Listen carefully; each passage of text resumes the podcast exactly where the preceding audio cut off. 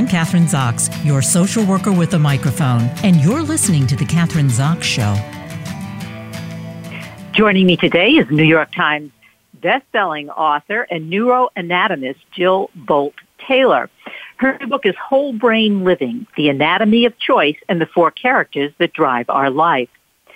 During these times of increased social and economic distress, many of us are suffering from anxiety and fear about our future creating our new normal is all about identifying what is possible. When we understand who we are, we are empowered to make better choices. According to renowned neuroanatomist, New York Times bestselling author, stroke survivor, and one of Time magazine's most influential people, Dr. Jill Bolte Taylor, we have much more power over what is going on inside of our brains than we ever have been taught.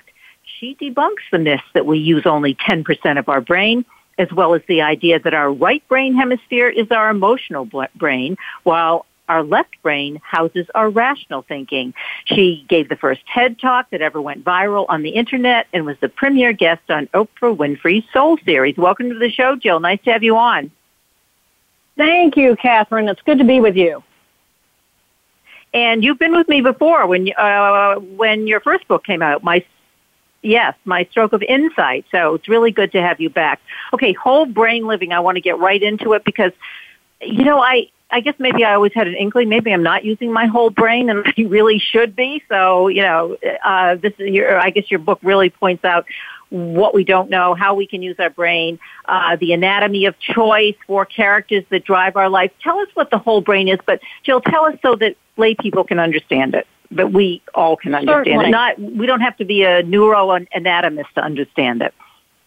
Absolutely not. So um, I so when I look think about the myths. First of all, we have this myth that we're only using ten percent of our brain.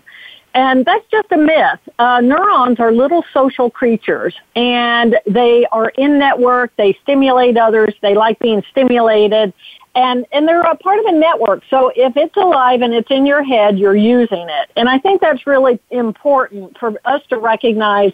We have this whole organ to to take advantage of, and the better we know it, the better we can differentiate what's going on in there. Then we better know what our choices are, so that we can make better choices.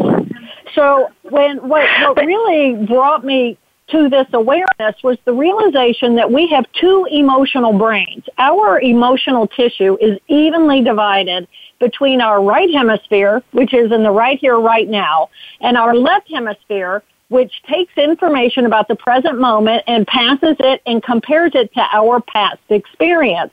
So we have two emotional groups of cells that are independent in how they function, and we have two thinking modules of cells, one in each hemisphere, that are independent in how they think. So the better we get to know each of those groups of cells, the skill sets they give us, and the personalities that they embody as us into the world, then the better we understand what's going on inside of our head. So how do we get to know that? I mean, how do we process that information so we use it in our everyday life? Because up until this point, we've talked about left brain, right brain. How do you get that out of your brain? Because, you know, that, I mean, it's still referred to as left brain, right brain. So is, this is a whole new way of what? Thinking or, or it's not really, explain well, that to us. Yeah, so what this does is somewhere along the line, we were told that the right brain is the uh, emotional brain, the left brain is the rational thinking brain. And although it is true that the thinking tissue in the left hemisphere is our rational brain, it is our t- A-type personality. I call that part of our brain. So, so think about the brain as these two hemispheres. Each hemisphere has an emotional group of cells and each hemisphere has a thinking group of cells. So the right hemisphere is a right here, right now processing machine. It's easy to remember. Right hemisphere, right here, right now. The left hemisphere has linearity to its thinking. So it has a past, a present, and a future. So the thinking tissue of the past, present, future is that left thinking tissue, and I call that character one. So I think I talk about this as four characters. So character one is the rational thinking tissue of our left brain, and it is our A-type personality. It organizes everything in the external world. It likes to control everything, people, places, and things. It's the part of our brain that thinks that that stapler should go right back to where the stapler belongs.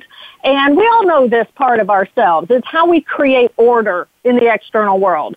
So I encourage people to recognize that part of your character, give that character a name that means something to you. So I call my character one Helen, which is short for Hell on Wheels. She gets it done.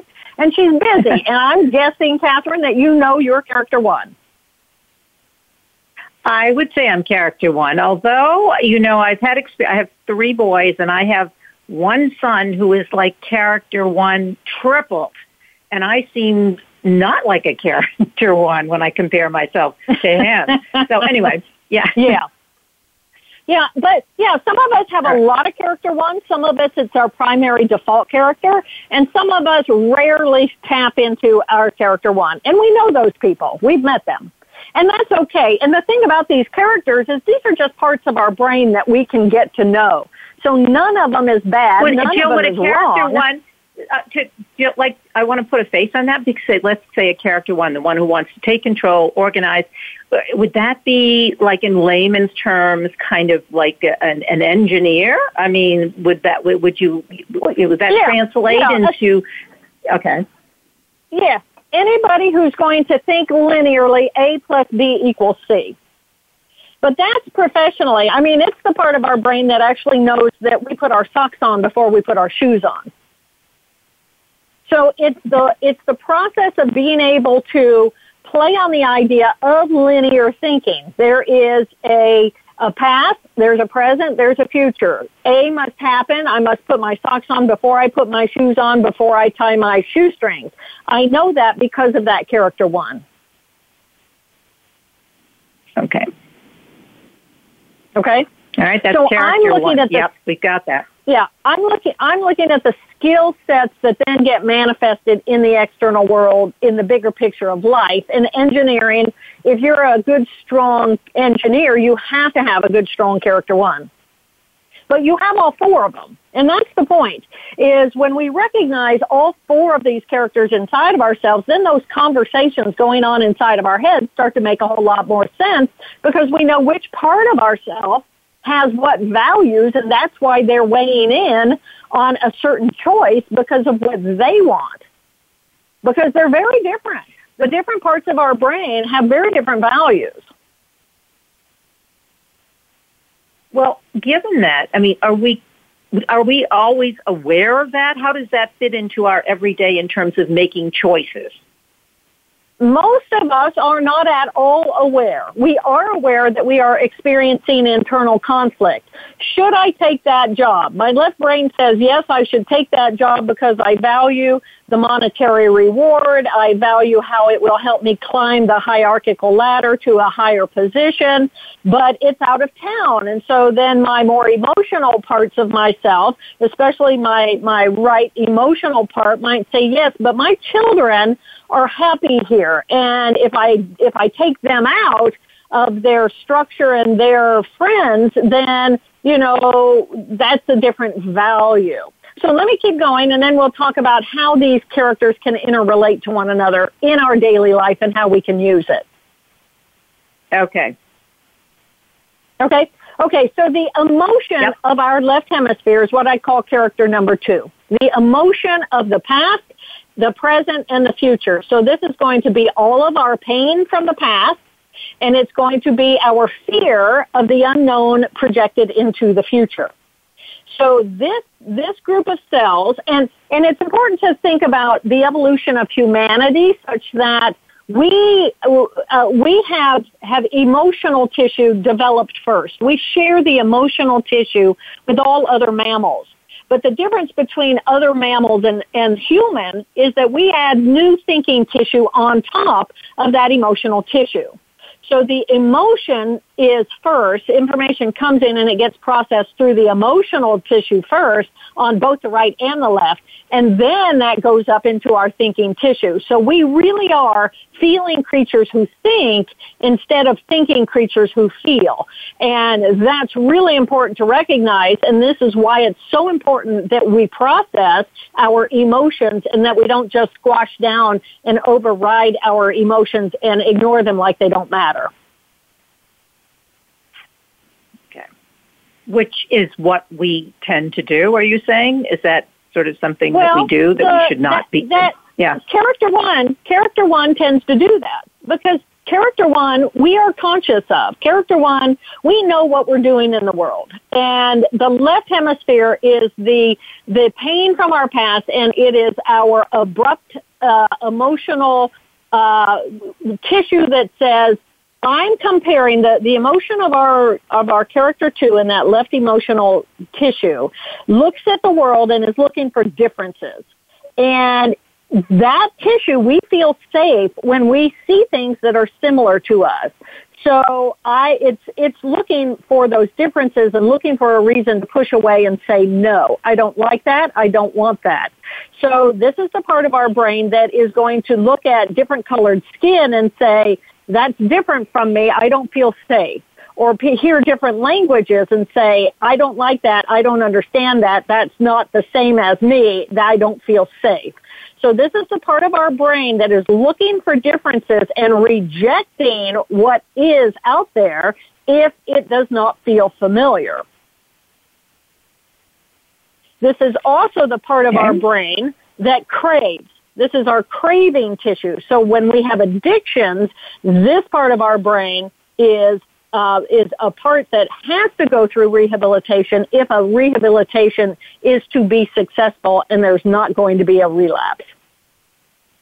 All right, let's talk about that because as a social worker, I am interested in that. So this is related to health issues, right? You're saying this is specifically exactly. related to, can we, yeah. So let's embellish upon that. How does that work? Let's say addiction, food addiction, drugs, alcohol, whatever. The, I guess applies to all of those addictions. Yeah, it, it begins. An addiction begins with a craving, and the craving is a is a group of cells inside of our brain, inside of that left emotional tissue. There's a group of cells called the insular cortex, and those cells are where we crave. And we know that because lesion studies show that when stroke survivors or other people with TBI, uh, brain trauma, uh, wipe out that segment, then they give up their addictions because they don't have any craving anymore. So the craving is actually a group of cells inside of the brain saying, I want this, I want this, I'm yearning for this, I need this, I need this. But, uh, and, and so it is a part of that character two. And if we get caught up into just looping, rerunning the circuitry of that character two's need, need, need, want, want, want, and we don't recognize that we have these other parts of our brain that allow us to make different choices instead of satisfying that craving by giving myself more of what it is I'm addicted to, then I have a, I, when I know the other characters in my brain, I know what my other choices are. So I can actually in real time make a different choice. And this is as simple as let's say I'm giving up cigarettes and um, uh, man, what a, I mean, that's a powerful addiction. And instead of, I don't want to just replace one bad habit with another bad habit, but I can then shift into a different character and I can go to work. I could shift into my character one. I could preoccupy myself. I could get on the phone. I could take a business call. I can do a million other things to distract myself away from fueling that circuitry. And it is so important to think that every ability we have, Kathryn, is because we have brain cells that are performing those functions. So if we are routinizing or re-looping, rerunning a loop like craving, then it's like, how do we get the energy out of that circuitry and hook it into a healthier circuit so that I can bypass that desire or that need? Well, uh, thinking about the opioid uh, uh,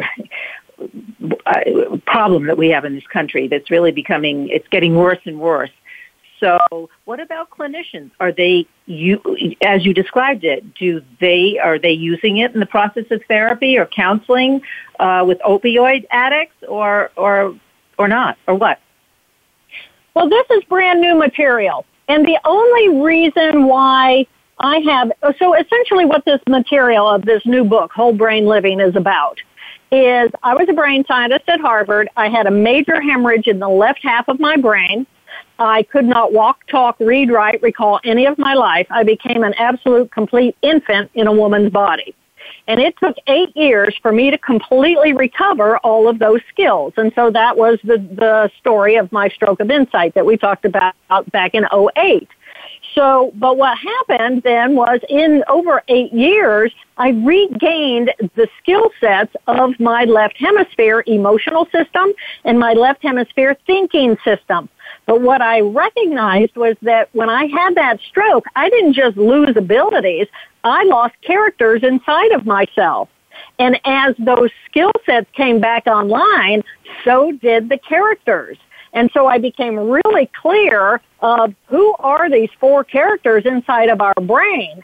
And now the better we understand what's going on with these four characters inside of our brain, we have the power to choose moment by moment which of those four characters we want to embody. This is the first, this is the first paradigm that marries our psychology and what we understand through a psychological filter with the neuroanatomy of the brain. So yes, I, there are already hundreds of people who are are recognizing their four characters and creating a healthy relationship with their own brain, becoming more aware of of who inside of me. Who are these voices? What part of me is addicted? What part of me wants to be clean? What part of me wants to just replace it with another addiction? Uh, so, so the beauty of this of this paradigm is that it it gives it gives everybody a differentiation of who's who inside of themselves so that they can actually create a team, a healthy team conversation among themselves so that we can make better choices. All right, so you, it sounds to me like you, uh, you know, since 2008, um, you've worked very hard at making those better choices. I think before we got on the air, you said you're living on a boat or living on your boat. Yes, I live on a boat. Yes. And well, for so me, was I'm a, I'm a yeah. Yes, go ahead. I'm sorry. I'm a yeah. Well, I, I assume that that was a big change from the way it was, let's say, before you had your stroke, so that you're uh, living. It sounds like an entirely different lifestyle as a result of all of this. You know, the the the work that you've done on the brain and, and your yeah. So how do I'm t- trying to relate that to your well, own personal life. Oh, oh, absolutely. Well, you you you have to realize that when I lost my left hemisphere, I lost my rational brain. I lost the ability to think in linearity. I, I became an infant in a woman's body. I had no ability. I fell instantly off the Harvard ladder. I had no capacity whatsoever. I didn't even know what a mother was, much less who my mother was. I had absolutely no language. So uh, I became essentially vegetative. And then it was a course of, then I had surgery two and a half weeks after uh, the hemorrhage to, to take the pressure off my brain. And the doctors just said, go figure it out. You know, right now we have no idea how much you'll get back. Um, but it'll be two years before we know anything. And so uh, my mother moved back into my life. She became my mother of an infant. Again, she taught me to read and to write and how to drive a car. Uh, she taught me everything. And then um, over that eight year period, I rebuilt all of my capacities. But I, at that point, had zero interest in returning to the woman I had been eight years before. I was just interested in figuring out, well, who am I now and what have I learned because of having been a brain scientist studying how does our brain create our perception of reality and then I lose half my reality so I get a real clear lesson on what's going on in my right hemisphere. And then as I rebuild and regain the skill sets and the characters in my left brain, it's like, wow. I mean, this is there. This was an opportunity for differentiation of our characters. We all have these co- these characters having these conversations, but who's talking to who in there? And now it's like neuroanatomically based. Now we have a better clue. We've got probably time for one last question because we only have a couple minutes left. It might be too big a question. I don't know. But just how do we relate to, this, to the pandemic? I mean, how can we, uh, having this kind of an understanding, because I, I realize I've, you know, I've sort of gotten out of my quarantine. I've been in the city. I've flown in a plane for the first time in a year, all those kinds of things. But there is this kind of feeling of like, I, this is sort of like, I've lived a certain lifestyle for a year. Now I have to make a big change. I think that people that I talk to, this whole sense of loss, of losing a year, yes. how do, does that, you know, how do we, I guess, navigate, um, as a, individually and as a community, this whole, uh, what, what's happened to us, this loss and uh, grief, and uh, how does that fit into this whole brain living? Well, you know, uh, it is our left brain that looks at what is and says, I wish it were different than what it is. It is the right hemisphere. So little character three is the emotion of the present moment. And the present moment is a perfect place and we have new opportunities.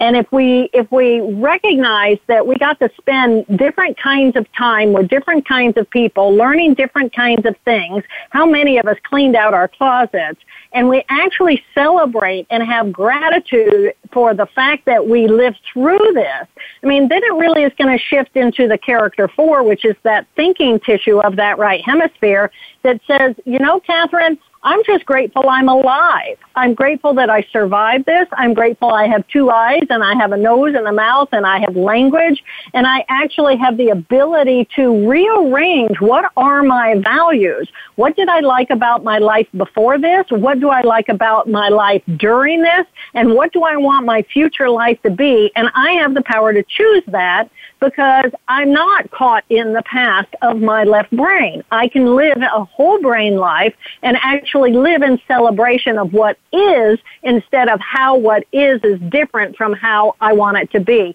And live with a sense of gratitude that I had what I had and now I have whatever I want to create. And and that's a frame of mind and that's that's the power we all have. Well, it's great talking to you to, to, today, and I, I, obviously recommend that uh, people get out there and read the book, Whole Brain Living. Uh, we've just touched on a few of the topics in the book. Jill Bolte Taylor, PhD, The Anatomy of Choice, and the four characters that drive our lives. Jill, just give us a website and or websites we can go to for more information about the book and about you. Thank you. DrJillTaylor.com will take you to my website, and then the book, of course, is available wherever books are sold. Great. Thanks so much for being on the show today. Great information. Thank you, Kathryn. Thank you. I appreciate it. Bye bye. Yeah. I'm Kathryn Zox, your social worker with a microphone, and you've been listening to The Kathryn Zox Show.